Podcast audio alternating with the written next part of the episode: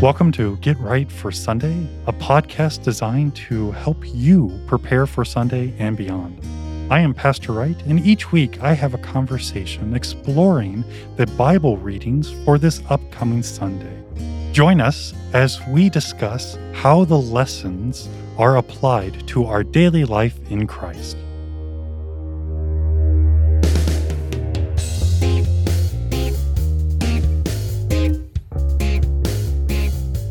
Welcome to Get Right for Sunday. I am Pastor Wright. And I'm Vicar Hill.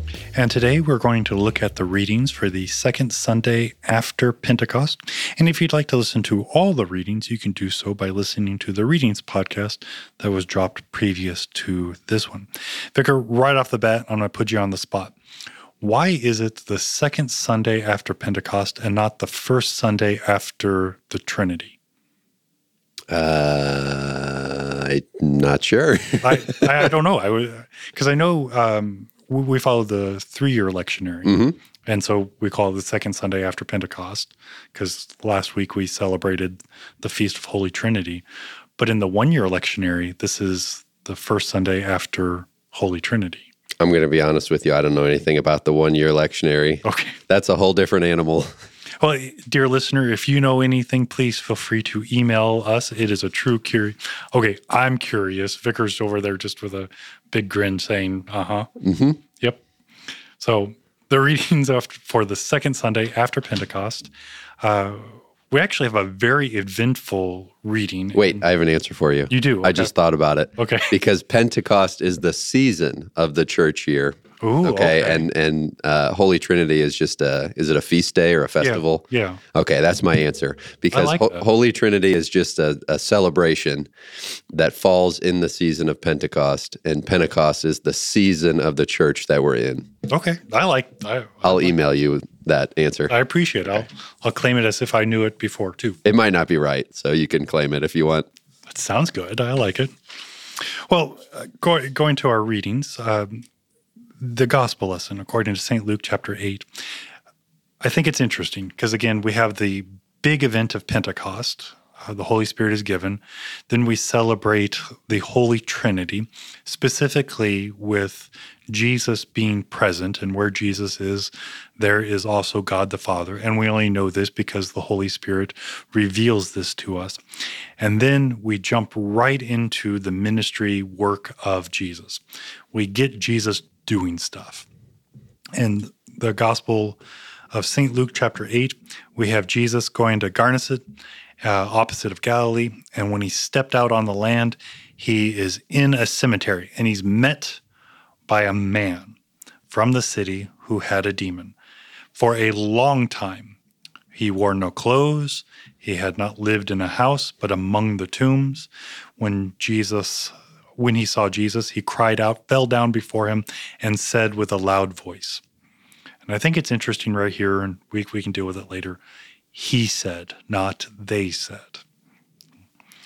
He said with a loud voice, What have you to do with me, Jesus, Son of the Most High God?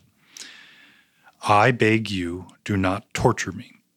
For he had commanded the unclean spirits to come out of the man.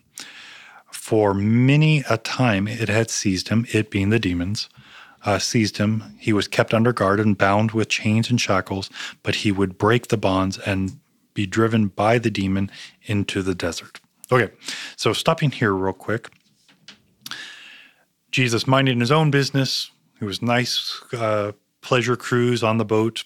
This was actually after this calming of the storm. So he just got done doing a miracle and he gets out and he's met, he's met by a man who obviously demon possessed, and he's in a cemetery. And I think that is interesting. So this man doesn't live in a house. He doesn't wear clothes. He's not living as a normal person. He's isolated. He's not part of a community. One of the questions I have, and it's just a big general question how much does his community, his family, and I don't want to throw his family under the bus. I, I'm, I'm really sure they just couldn't deal with him. They couldn't keep him dressed. They couldn't keep him bound when they locked him up. Um, was he forsaken? Was he forgotten? Was he just go away and leave us alone? I'm willing to throw his family under the bus a little bit because, okay. as you said, they, they don't know what to do with this right. guy anymore. And um, I don't um, mean it in a bad way. They just this is beyond their their scope of anything that they can deal with. They don't have the capacity to right. deal with him. I mean, they, it's even mentioned here that they have to put him in shackles and chains, and he still breaks free from those, right? And still runs around naked and, and harasses people and is doing all these different things.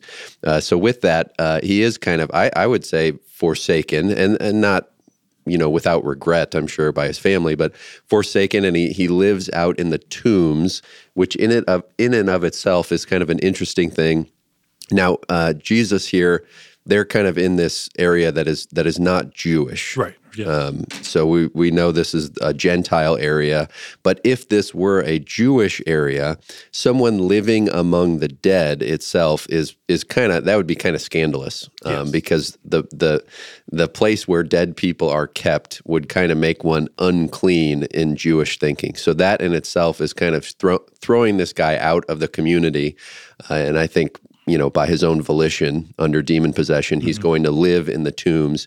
Uh, so, in that way, he really is very isolated.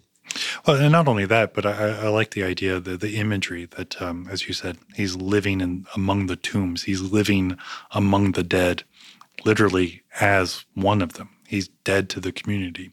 They don't deal with him. They don't, you know, and to what extent I, I don't know, but they, they can't deal with him.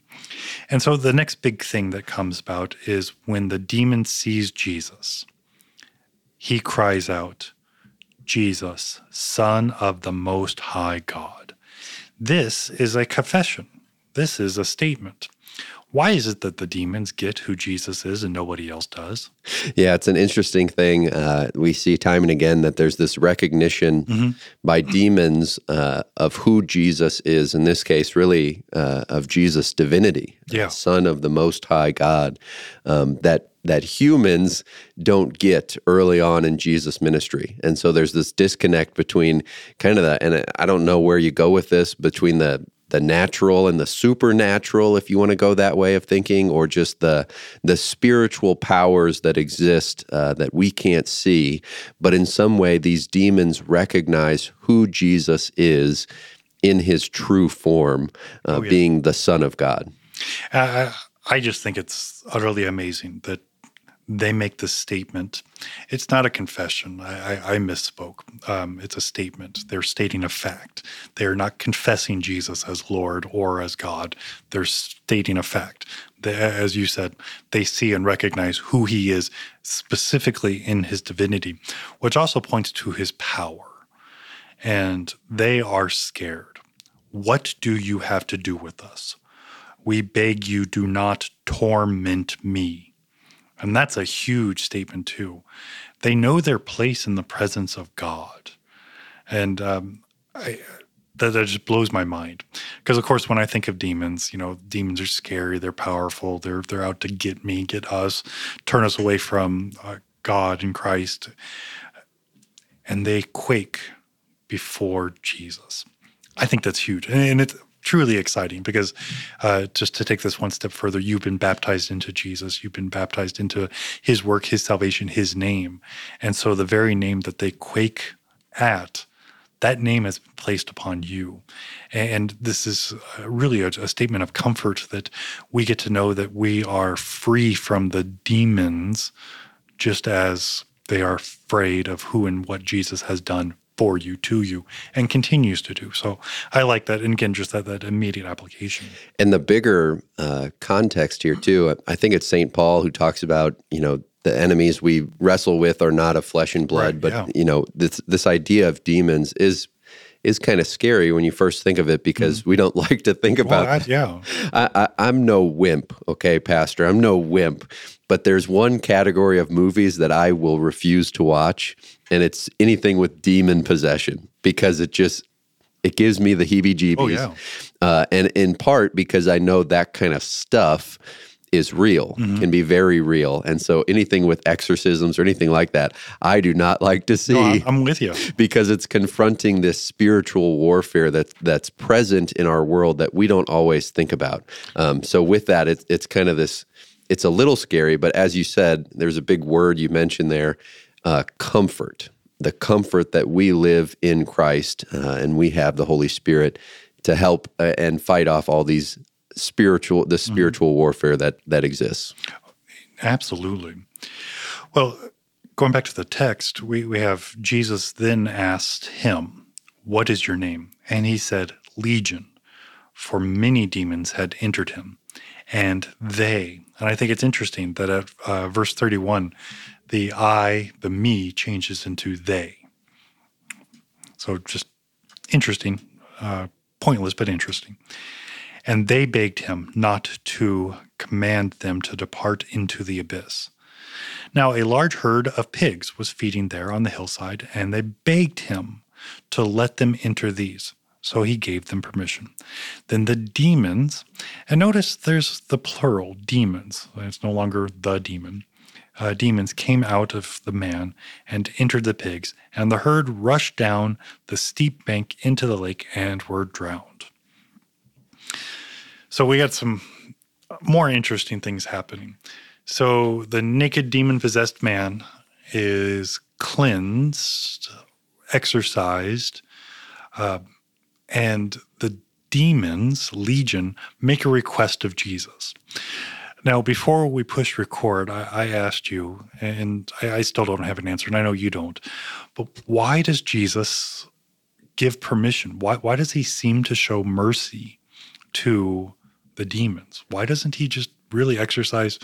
No, you're you are truly for you are truly the forsaken and damned. No, I will not give you any leniency. And that's well within his right. And it wouldn't be mean. It wouldn't be wrong, you know. I like how you said you you knew I didn't have an answer, but then you asked me anyways. That's real nice. Yeah. Um, no, I, am going to go uh, kind of out in left left field here, but I'm going to go um, maybe for the sake of the man uh, to know, to be able to see that the demons have left uh, and there's this physical, uh, I don't know if manifestation yeah. is the right word, but this physical embodying of the demons. The mm-hmm. demons go into something, the pigs, and then are cast over the, the cliff. So maybe, and again, I said that's out of left field. This, no. this is just me speculating, but maybe for the sake of uh, the man here, to understand what has taken place, uh, to know for sure. So it's kind of like um, when if, if, you do private confession and absolution with someone, mm-hmm. um, you usually uh, put a hand on their shoulder or something. How do you head. on their head? Mm-hmm. Okay, what? Why do you do that? Well, it's to connect them to the office of the ministry to to make a connection. Okay, to make a connection, and I've kind of heard it explained to to eliminate any doubt that you're talking to someone else. Right. I am talking to you. Right. That's why my hand yeah. is on you. So maybe speculating. No, I, maybe there's something to uh, for the benefit of the man to now know he is free of yeah. these demons. That's my guess. So I, I, like that, and let me go a little bit further uh, with that. Um, so you have, well, I really like that because of the, the physical manifestation, and I think that will actually come out bigger uh, in the the second part of the text. Um, the unclean pigs the the swine, whatever you want to call, the unclean spirit goes into the unclean animal, and they die. I like the idea that this man was living amongst the tombs, amongst the dead, because that's what the unclean spirits will lead him to ultimate death. And where do the spirits end up? In the dying pigs, the unclean pigs, the unclean animals. Uh, uncleanness, unclean life, unclean words, unclean whatever, uh, whatever makes us unclean separates us from God. And I really like the imagery you just painted and the whole idea that the unclean spirit uh, leaves this man, goes into the unclean animals, and where do they go? They die. They, they run off the cliff. And I, I really like that, that picture you just painted. Now he really is free everything unclean from him is cast out. Um, I know he's a Gentile. And I don't know how much he understands uh, ritual uh, and ceremonial cleanliness and you know so on and so forth. But Jesus shows up and literally cleans up. And I really like that because when we move into the second part, starting on 34, when the herdsmen saw, saw what had happened. They fled and told in the city and in the country. The people went out to see what had happened, and they came to Jesus and found the man whom from whom the demons demons had gone, sitting at the feet of Jesus, clothed and in his right mind, and they were afraid. So I want to stop there. They're afraid. So Naked Jim now has clothes on and is in the right mind and in his right mind. Why would this be scary? Wouldn't this be a moment of rejoicing? We know we no longer have to call Jim Naked Jim. We we, we get to receive him back. It's interesting that the the demon possession and the crazy thing this guy things that this guy was probably doing didn't bother him. Right. Didn't, did, exactly. didn't scare him. Yeah. Perhaps they had grown used to uh, everything that he would do, living out in the in the tombs, all that kind of good stuff. But then something happens, and I think the fear comes in because something has changed. Yes, and it's something very drastic, uh, which to me kind of proves the the validity of this demon possession. Because everyone in town, these herdsmen, they knew this guy was possessed. Mm-hmm. It wasn't like you know, he was claiming to be possessed and okay, yeah, sure you are, whatever. No, they knew he was possessed. He would break out of chains and run around. Yeah, do, do unnatural things. Yes. And here they have a change from something unnatural to now something normal. Yes. And that's only done by someone who does unnatural things namely Jesus. So, here with Jesus casting out these demons, something unnatural has taken place. And it's, it's like they don't know how to process that, or they don't want to process that, or maybe they're thinking this guy who just shows up, this guy has some power mm-hmm. that we can't control. And that is freaky. I, I think you hit the nail on the head. They're out of control, or not out of control. They are not in control. They can't comprehend, they don't know, and they don't know what to do with it. And by nature, we don't like what we can't control. We don't like what we can't understand. And we don't, we simply don't like the unknown. They knew that this guy was demon possessed and he did all those crazy things, but he did them over there and I didn't have to directly deal with them and, you know, so on and so forth. And Jesus changes that. And I like what you said drastically changes that. Uh, something that's unnatural, changed by somebody who is not natural, Jesus, to the true natural state. And it's met with opposition. I think that's just fascinating on so many levels.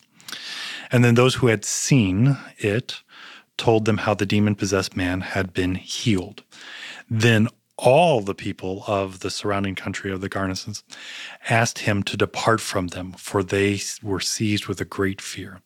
So he got in the boat and returned. The man from whom the demons had gone begged that he might go with him, but Jesus sent him away, saying, Return to your home and declare how much God has done for you. And he went away, proclaiming throughout the whole city how much Jesus had done for him. So much is happening. So, again, I, I think you made a really great point. Uh, this man doing unnatural things is now made normal. Everybody's scared. But one of the things that, that comes out that is fascinating the herdsmen, the crowd, the, the country folk, what everybody that shows up, they're upset with not what they heard, the words of Jesus, but what they see. They are seeing the miraculous application of God's word, and they don't like it what they see and what they actually now have to deal with. They have to deal with this man being in his right mind, wearing clothes, and speaking God's word and being the living example of this is what God does. He makes what's wrong right, He heals what is broken. And I, I think it's really interesting that they're upset with what they see. And I think with that, there's this there's this disruption uh, to the status quo. Yeah. Because uh, as we kind of mentioned, they've probably gotten used to this demon possessed man, and he's over there doing his thing, but we're just living our normal lives. And then all of that changes, and so there's this disruption, um, and they can't. Uh, to push what you're saying. They can't unsee that. Yeah. There's no way they can ignore what they just saw. And what strikes me as as particularly amazing is they've they've just gotten a glimpse of the power of Jesus. Okay, so before this, you mentioned earlier in the podcast that uh, right before this in Mark, in Luke chapter 8, wrong gospel, in Luke chapter 8, Jesus calms the storm. Mm. So you see his power on display doing something to control the weather. Yeah. And there's his power.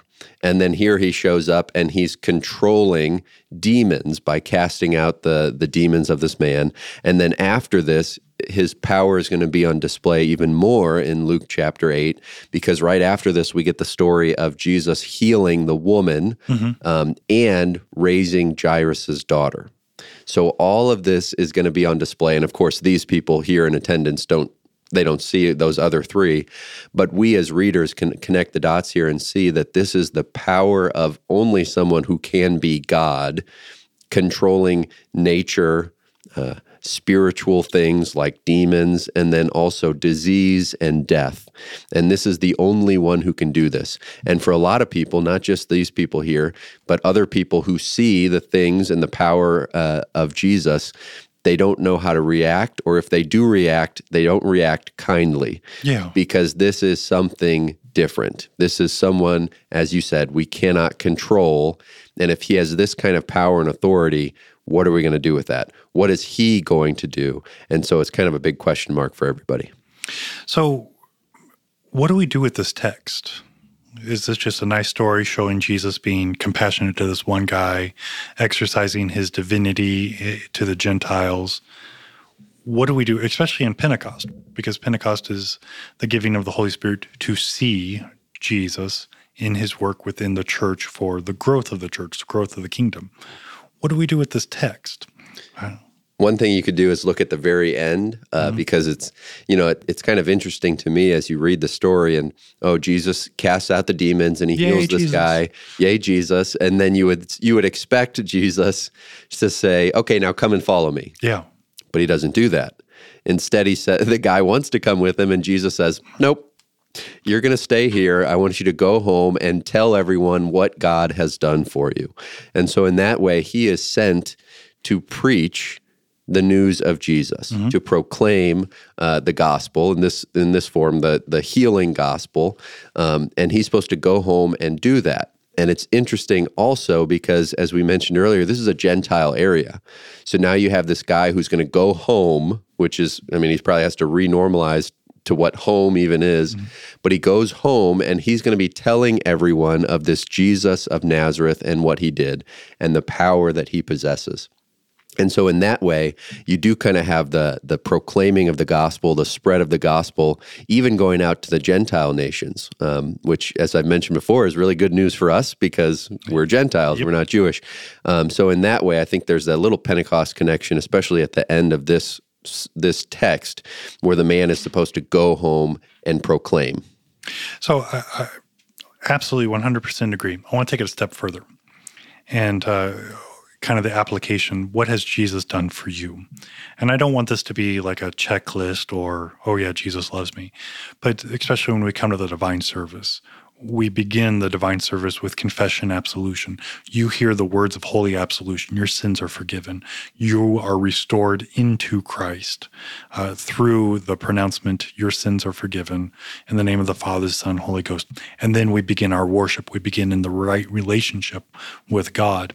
But it doesn't end at the benediction. You take that relationship, you take that work, and then you live it out. And I, I like what you said uh, about the demon possessed man going back to his home, his family. He has to reestablish, re-normalize, what, whatever. Uh, the whole idea that you've been made new, whole, forgiven, and you go back in out into the world to do exactly what uh, Jesus tells this man to do uh, return to your home and declare how much God has done for you. Your sins are forgiven. You hear the preaching of God's law, but God's gospel. And um, he went away proclaiming throughout the whole city how much Jesus has done for him. And I really like that because that's a sanctified life. Uh, Jesus has really brought this man into his life. Now go and give that to others through what you say, what you do. And I think that's interesting because people are afraid because they saw what Jesus did. And we should live so boldly that other people see what Jesus has done for us. We've been rescued from the, the death. We've been uh, rescued from our sin. We've been rescued from our hell. And we get to really go and live that out in a Pentecostal way, not in the holy roller way, but Pentecostal way in the sense of the Holy Spirit has revealed Jesus. And through our life, work, and words, we too get to continue to proclaim how much Jesus has done for us. Thank you for listening to Get Right for Sunday. I know that your time is valuable, and of all the things that you could have watched or listened to, you have chosen to deepen your biblical understanding with Get Right for Sunday. Would you take a moment to give a five star rating of this podcast on Apple Podcast or your favorite podcast platform? This actually helps others to be able to find Get Right for Sunday. Again, thank you for your time, your prayers, and support.